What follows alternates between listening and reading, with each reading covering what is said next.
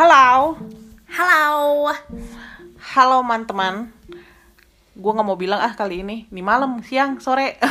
Yang penting the pineapple dance. Iya, kembali di Pineapple Dance podcastnya Indohoy nih, Eh, dan lagi-lagi ngomongin jalan-jalan. Dan kita sekarang berdua aja. Mm-mm, sepi nih, sepi di entah Iya. di berantah di ini. Mana nih teman-teman? Kok nggak ada yang mampir ya? Iya, kenapa sih kalian? Bahkan nih, sebenarnya kita lagi di satu tempat dan eh, tempat penginapan, bahkan orang penginapan aja nggak ada. Tadi gue cari. Tamu lain juga nggak ada. Tamu Apakah tempat ini real? Oh, yang tahu generasinya tuh inget tuh lagunya. Kita lagi mau bernostalgia. Oh, iya, kan betul. ini udah menjelang akhir tahun. Eh, minggu depan insya Allah Natal. Hijau. Takut kiamat tiba-tiba di tengah. Iya, iya, iya. dan kita eh, tadi pas ngobrol-ngobrol terus kita keingat bertahun-tahun yang lalu kita pernah liburan di suatu tempat yang pohon Natalnya unik sekali. Oh iya betul sekali. Pohonnya tuh eh, organik. Pohonnya organik.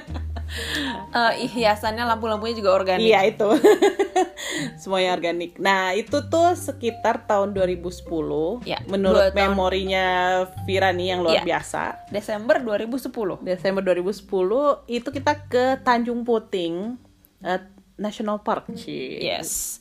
Di Kalimantan Tengah ya itu ya. Iya kalau nggak salah ke Taman Nasional Tanjung Puting ini dulu gue pengen banget dari dulu banget karena pas gue kuliah biologi ini adalah salah satu eh, taman nasional yang em, punya bukan punya ya orang utannya tuh lo bisa lihat dengan langsung gitu. Dan da- dalam jarak jarak yang dekat, ya. Dekat, eh, jadi gue emang di otak gue tuh udah kunci nih gue harus ke sana suatu hari tapi nggak mudah ya. Eh ada orang gila. Eh, si Vira nih ngajakin tiba-tiba mun ke Tanjung Puting. Berangkat. Berangkat Vir gue oke gue ingat-ingat lagi kayaknya waktu itu oh enggak kita bertiga gue Momo nama Teddy. Oh yang satu nyusul. Yang satu lagi si Keke dia tinggal di Banjarmasin. Jadi Ah. kita ketemu di Eh, di mana? Pangkalan Bun di Pangkalan Bun ya ya. Betul.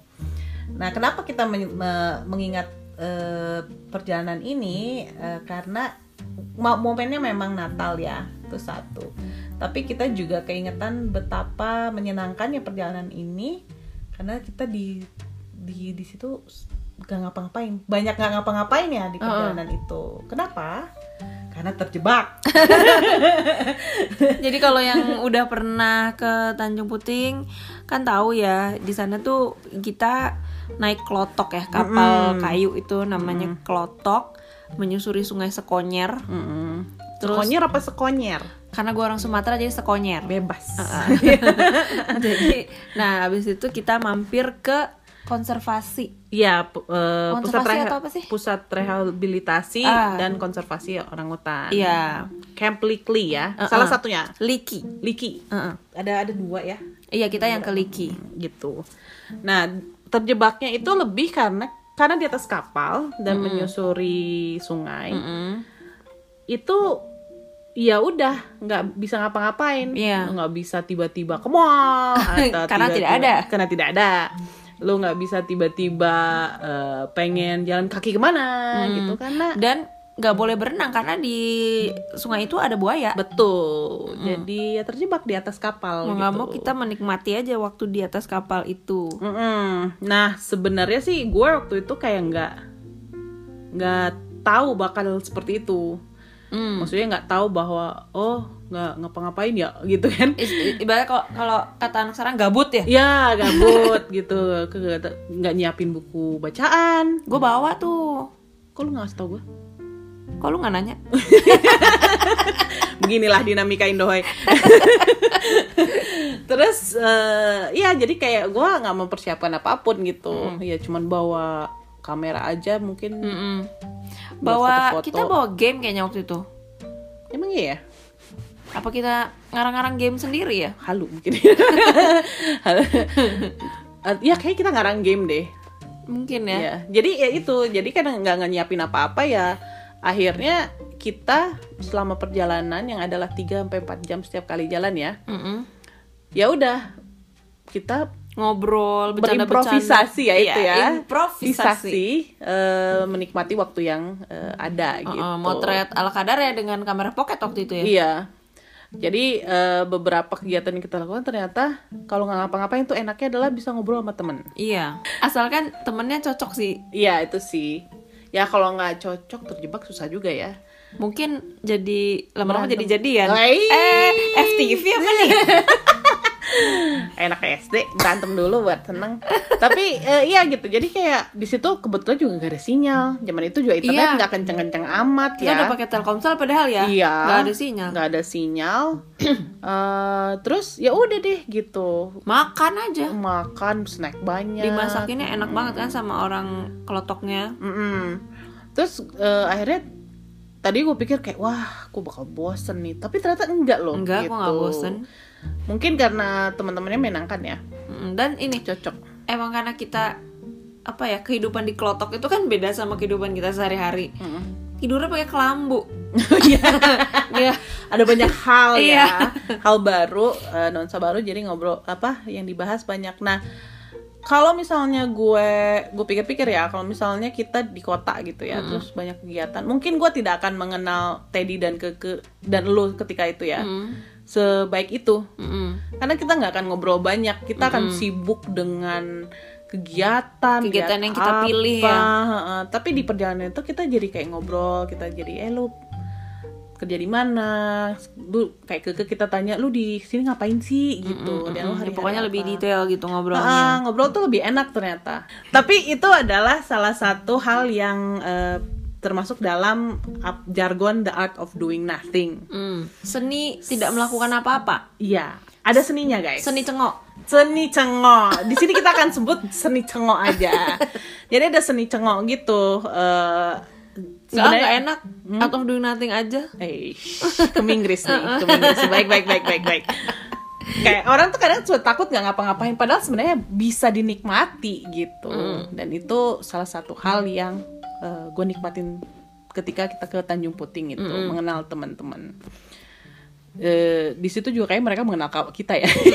entah mereka jadi lebih suka atau lebih nggak suka deh Iya. itu juga sih. Itu adalah eh, biasanya kalau jalan bareng, ngobrol bareng, it's either you make it or break it kan di yes situ. uh, itu. Terus udah gitu yang seru tuh ngobrol sama orang lokal juga gitu. Kita ngobrol sama orang kapal mm-mm. eh, sama pemandunya gitu kan. Jadi bang Eko Edi. Bang Edi. ID namanya. ID gitu. Ngobrol sama orang lokal tuh seri- seru gitu. Eh, ya mau nggak mau nggak ada kerjaan gitu ya tapi kita jadi tahu banyak hal dari eh, orang lokal tersebut misalnya waktu itu gue inget kita naik kapal itu terus kan seakan-akan menyusuri hutan lebat Mm-mm. tapi gue inget si bang Aidi sempat ngomong ini sebenarnya selai- satu lapis doang mbak dia bilang gitu Mm. Eh, karena di, yang kelihatan yang di pinggir sungai itu dipertahankan aja pohonnya oh tengah-tengahnya udah gundul. Iya tengah-tengahnya udah jadi banyak di dalamnya tuh udah jadi kayak perkebunan. Oh gua gua lupa lupa inget itu. Nah Dia kayak ngomong. gitu. jadi eh, dan gue dapet cerita-cerita kayak gitu ya ya emang karena ya nggak ada kerjaan ya ngobrol sama mereka. Dan terus mereka akan cerita gitu. Mereka cerita itu. Terus ada lagi si apa namanya gue jadi tahu cara em, orang-orang kapal kelotok ini mengorganisasi apa namanya kru-krunya ada tukang masaknya dua orang Iya. ada kaptennya yang bisa nyetir pakai kaki Iya. Terlalu sering ketemu orang hutan sih. jadi, Jadi nyetirnya jagoan. tuh, nyetirnya tuh Dari de- kakinya di belakang ya, dia lagi sambil ngeliatin apa di depan Iya. kapal gitu Di kan. atas. Di atas. Ah, ah, oh iya iya iya. Nah, yang paling nggak bisa dilupakan dari trip itu adalah selain kita ngelihat orang hutan langsung ya. Ya, itu kegiatan ya. Iya itu sih kegiatan yang emang direncanakan. Tapi satu hal yang tadinya kita nggak tahu akan kita alami dan ternyata menyenangkan itu ketika di hari eh di malam Natal, mah malam Natal tuh sebelum Natal ya? Ya, malam Natal. Di malam setelah Natal nih, jadi tanggal 25 malamnya. ya, heeh.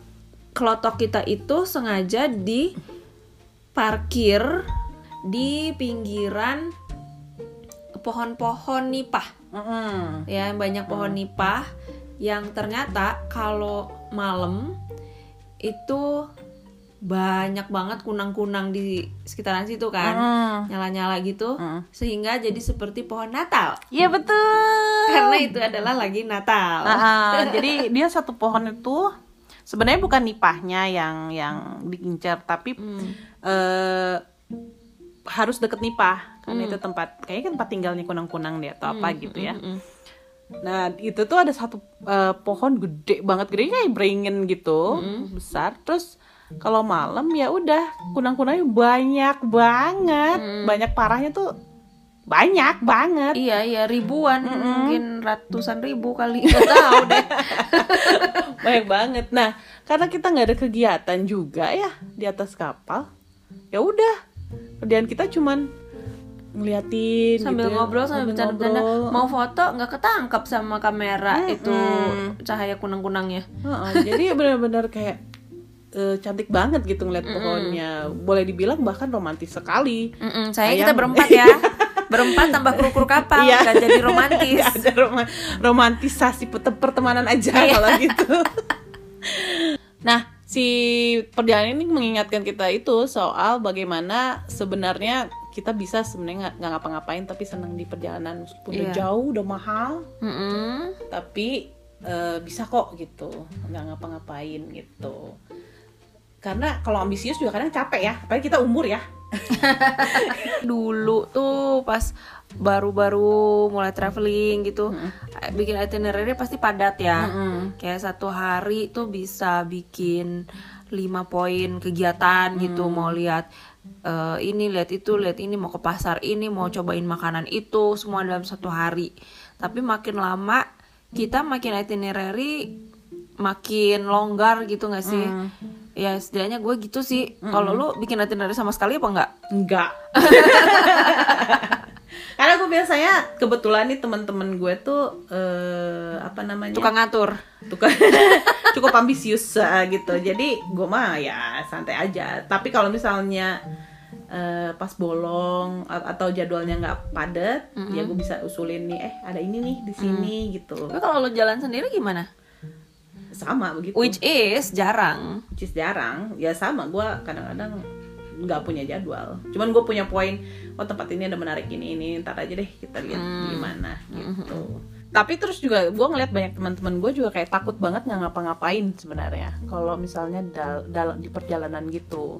Padahal sebenarnya enak-enak aja karena kita bisa menikmati suasana yang berbeda gitu. Cengok di gue seneng nih seni cengok seni cengok di Jakarta sama seni cengok di Labuan Bajo gitu misalnya kan beda ya. Gue mau cengok lama di, La- di Labuan Bajo karena tapi kalau zaman sekarang mungkin sama. Sama-sama cengoknya tuh sambil ngeliatin Instagram. Nggak apa-apa. Yang penting agak-agak ya, yang penting ini aja cuman santai backgroundnya aja beda. Kalau di Iya, Jakarta gedung-gedung di sana laut. Gitu. ya jadi kita bisa menikmati suasana sih. Gue gue sebagai orang yang doyan tidur siang ya. The art of doing lu nothing. bukan gua tuh orang yang tid- doyan tidur siang lu orang yang doyan tidur, gitu. Gua kalau bahkan gue menyatakan diri sebagai sleep connoisseur. Oke baik. Karena gue suka tidur di mana aja. Gue doyan tidur di mana pun meskipun itu jauh udah mahal segala macem. Tapi gue suka karena suasananya beda gitu. Ketika lu mulai lelap tidur lu bisa mendengarkan burung-burung bernyanyi atau dengerin ombak gitu. Atau jangkrik. Atau jangkrik atau apa. Dan lu bangun pun suasananya berbeda. Kayak gitu. Itu seni gue yang paling josh. Gitu. I see. Lo kalau bangun ngapain kalau jalan? Gue nggak suka nggak begitu suka bengong tapi gue bisa ada waktu-waktu di hari tuh yang gue lelet. Hmm. gue pagi itu nggak bisa cepet Hmm. bangun sih pagi tapi disuruh siap jalan buru-buru jam 8 pagi. Hah? Pagi amat ya. Eh, paling gue jam 10 tuh paling pagi banget jam 9 udah siap pergi. Kecuali beda kalau misalnya emang ngejar jadwal pesawat gitu ya.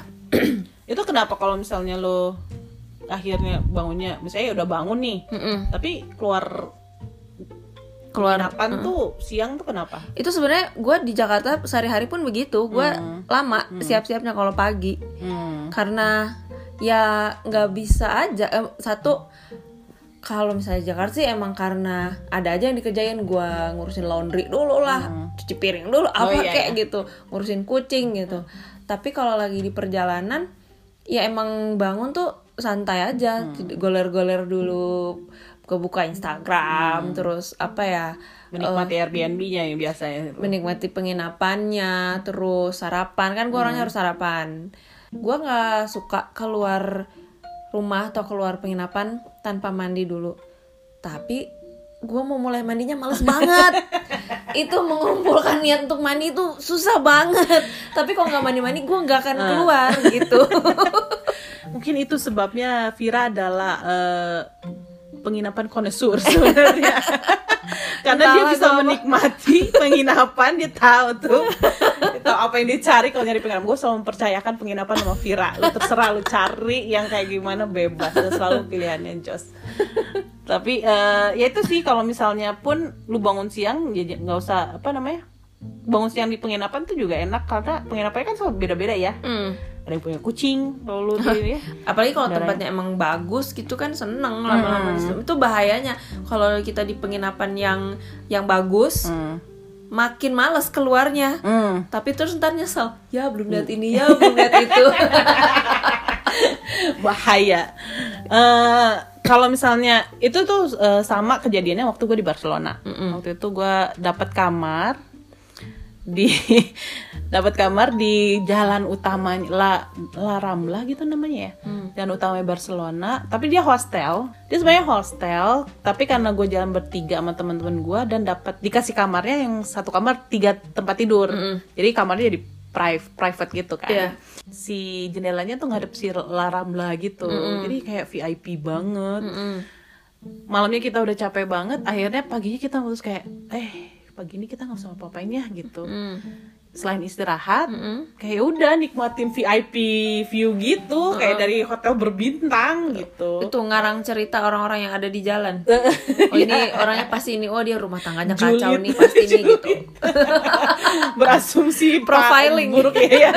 gue seneng. Tuh kayak gitu. Dan itu enak banget karena ya itu badan beristirahat dan eh, apa ya enak juga sih nontonin orang ya orang Cakep-cakep lagi ya di iya, sana. gitu ngeliatin fashionnya terus ngeliatin gedung-gedung sebelahnya kayak apa terus sambil ngemil gitu. Itu enak banget sih sebenarnya. Dan itu bisa di macam-macam tempat ya nggak hanya di penginapan kita bisa lele gitu. Kayak ini gue nggak mau kalah nih malu gue juga mau cerita tentang Eropa ya. Kompetitif. Jadi waktu kemarin kan em, yang trip Eropa itu gue kan pertama landingnya emang di Paris gitu kan. Terus hari pertama tuh sore kita langsung ke Eiffel. Turis pertama kali ke Paris ya kan? Ke Eiffel dong ya gila. dong. Walaupun katanya rame biarin aja. Terus terus udah eh, di akhir di akhir trip sebelum ke Jakarta kan balik ke Paris lagi. Nah di situ tuh gue sama Dian sengaja mau lihat Eiffel di malam hari. Karena kan katanya cakep banget Paris di malam hari apalagi si eh, Eiffelnya ini. Oh, terus waktu itu kan bulan puasa dan kita puasa. Oh alhamdulillah ya alhamdulillah puasa. Terus eh, kita sengaja mau berbuka Heeh. sambil ngeliatin Eiffel berbuka melihat bawa Eiffel bawa eh, bekal apa gitu makanannya. Lupa beli di mana. Terus eh, waktu itu kan maghribnya tuh jam 9 malam di situ.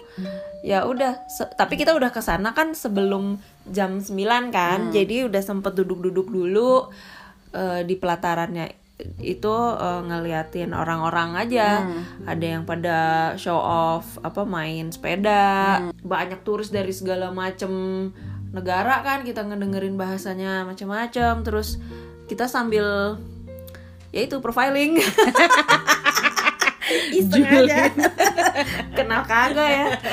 Eh, ya itu kan melampiaskan itu ya kreativitas. Oh iya baik. Heeh. Bebas. terus terus udah makan bu, apa buka puasa kita makan bekal. Habis itu masih agak lama kita di situ. Ya cuman lihat-lihat aja gitu. nongkrong. Uh-uh, dan buat gue sih itu ya sebenarnya not really doing anything gitu ya. Emang cuman duduk ngeliat lihat-lihat ngobrol-ngobrol berdua. Foto juga ala kadarnya karena kan malam dan waktu itu kayaknya gue nggak bawa kamera. Gue tinggal di Airbnb kameranya. Karena udah bosen sebulan moto-moto melulu ya. Jadi bawa HP doang dan HP gue kameranya nggak bagus-bagus amat. Foto grainy. Ya udah jadi emang tujuan utamanya adalah menikmati suasana aja di situ gitu. Orang tuh biasanya suka takut cengok gitu di satu tempat yang udah dia udah bayar mahal segala macam tapi sebenarnya itu kan nikmatin suasana ya. Iya ya itu suasana yang mahal memang. Iya. Cuci mata gitu ya. Eh, kalau dalam kalau lihat orang bisa lihat fashionnya. Mm-mm. kalau makan apa kalau ngopi kayak gue gitu nyobain kopi di mana-mana gitu. Terus ya udah tahu aja. Terus eh, menikmati suara-suara di kafe iya. Di situ terus dengerin bahasa orang Mm-mm. aneh-aneh gitu Iya. kan. Itu lu paling suka dengar bahasa apa? Terakhir ternyata gue suka Spanyol. Hmm. gitu. Gue pikir tadinya Prancis tuh bahasa yang romantis seperti kata orang-orang ya. Tapi waktu ke Paris terus gue denger orang mengeluh. Nadanya ternyata agak mengeluh ya. Gue nggak tahu nih mereka ngomong apa mungkin karena gue dengernya mengeluh bukan eh, cowok gombalin gue gitu ya. Jadi gue kayak oh biasa aja gening bahasanya. Emang gitu bunyinya. Tapi waktu ke eh mana ya persisnya? Waktu kayaknya waktu di La Granada gitu baru pertama kali denger Spanyol terus pindah beberapa kota denger bahasa Spanyol tuh kayak ih lucu ya gitu. Agak karena mungkin karena mirip Indonesia ya R-nya di roll gitu terus nggak tahu menarik aja Spanyol buat gue. Terus ceria gitu kali ya kedengarannya mereka. Mm-mm, gitu. Ada intonasinya gitu kan naik turun gitu dinamis. Tapi itu karena ya itu juga dan kayak misalnya booking apa kayak duduk di mana di taman gitu dengerin orang sebelah ngobrol tuh kayak ih seru ya gitu Iya, iya. bahasanya. Cuman nguping doang padahal. Dasar tukang nguping kepo ya dong. Gitu jadi eh, sebenarnya nggak apa-apa nggak ngapa-ngapain. Mesti menyenangkan. Bahkan buat gue makin ke sini tuh makin menyenangkan karena eh, itu adalah suatu ketika gue bisa merasakan pakai sensori yang lain lagi gitu. Kayak Hmm. nggak cuma mata Mm-mm. tapi kuping dengerin burung atau ombak atau apa. Terus eh, bau. Lebih santai gitu ya. Beda dengan misalnya kita ke museum kita eh, pingin tahu ceritanya Mm-mm. jadi ada apa pengetahuan baru yang masuk ke otak apa walaupun itu menyenangkan dan baik tapi ada capeknya gitu ya karena kayak Hmm, otaknya bekerja banget Iya. gitu. Hmm. Gitu. Itu seru sih. Gue inget dive trip gue ke eh, Komodo. hmm, Jadi dive trip tuh capek sebenarnya. Kayak naik turun pasangan buka alat gitu kan. Dan tekanan tuh ke badan kan bikin lelah ya. mm-mm. Eh, gue inget kayak waktu itu em, abis diving udah agak sore udah dive ke tiga gitu. Terus pisang goreng kan makan pisang goreng. Gue inget ngem- ngemil terus ngeliat sunset terus hilang kayak otak nggak mikir kosong. Sebenarnya berbahaya ya di Indonesia otak kosong tuh berbahaya. Tapi di situ kayak oh, sambil ngeganyem pisang goreng tuh kayak ini enak banget lihat sunset di Komodo buset. Itu karena capek ya? Iya dan tapi ya, jadi ada waktu untuk istirahat gitu kan. Jadi kayak enak banget diem gitu. Dan itu lumayan lama karena udah kalau nggak salah eh, nggak ada night dive nggak ada apa. Jadi blas aja deh tuh. Uh, I jadi cengok tuh lo bisa mengistirahatkan badan dan otak sekaligus ya. Mm-mm. Dan itu kan tujuan liburan kadang-kadang ya, ya untuk kadang-kadang. ketika emang tujuan perjalanan untuk liburan tuh itu buat ya. seneng. Iya. terus gue nggak mau kalah lagi sama lu nih kan lu ngomongin lu ngomongin laut gue juga ngomongin laut nih. Waktu gue ke Derawan. Heeh. wah udah lama banget sih ya. 2000 2009 apa? Eh itu Derawan juga tadinya gue nggak tahu ap gue nggak nggak tahu ada tempat namanya Derawan gue tahu dari si Iping dan eh, Tapi gila sih emang. dan Norman Heeh, Iping dan Norman ini mereka dulu co-founder Ibu Penyu Nah, pas di sana kan emang tujuan utama tuh snorkeling. Hmm. Dulu belum pada punya diving license. Hmm. Snorkeling di terus apa namanya? hop island hopping. Hmm. Nah, tapi pas siang-siang kan panas tuh. Siang-siang bolong. Hmm.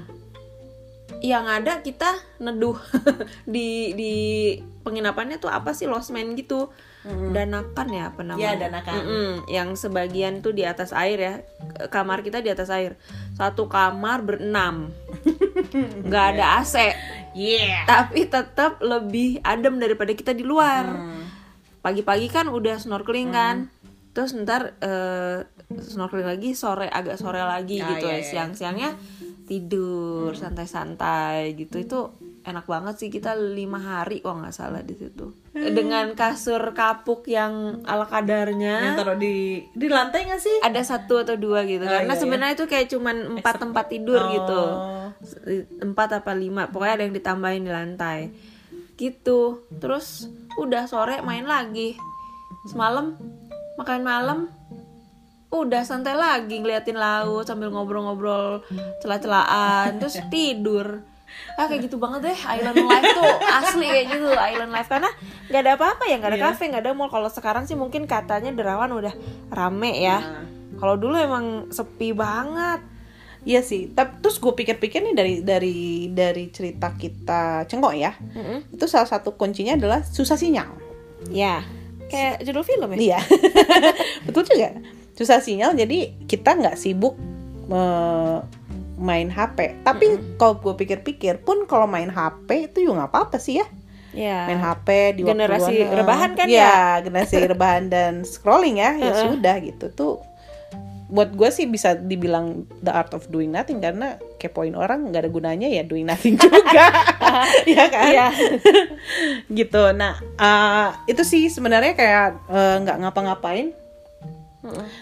eh bukan hanya menyenangkan tapi juga bisa eh, baik buat kesehatan Anda. recharge Recharge, guys. Jadi untuk perjalanan berikut kalau misalnya tipe-tipenya ambisius mungkin mau coba-coba recharge dengan soalnya sehari-hari di pekerjaan mungkin sudah ambisius Mm-mm. terus coba suasana yang berbeda pas liburan ambisius lawannya apa sih malas. Iya. ya coba bermalas-malasan gitu dan kalau ngerasa apa namanya kayak buang-buang uang gimana ya kalau ngerasa ngebuang-buang uang tuh relatif sih. Kalau misalnya lu ngecharge-nya bener ya Mm-mm. lu akan kembali ke rutinitas dengan jauh lebih segar. segar sih ya. Nah di apa karena kita suka ngasih goodie bag apa ngasih kita goodie ngasih bag? goodie bag. Kasih kasih oleh-oleh. Ada yang bisa dibawa pulang take home take home notes. Eh, mungkin kalau misalnya eh, akan melakukan perjalanan lagi ini ada memasuki musim liburan Mm-mm. Eh, kita mungkin bagi-bagi tips supaya eh, punya waktu untuk cengok Mm, mungkin ada yang bingung tapi gimana caranya bisa punya waktu banyak pas lagi traveling gitu kan karena biasa punya itinerary yang padat Mm-mm. ya satunya adalah kurangi itinerary ya Kalau misalnya biasanya kan kalau apa sehari bisa empat tempat Mm-mm. karena pagi, siang, sore, malam. Mm-mm. Ini bisa lah kurang jadi dua atau tiga saja gitu. Jadi ada waktu yang eh, disisakan buat eh, cengok, improvisasi improvisasi.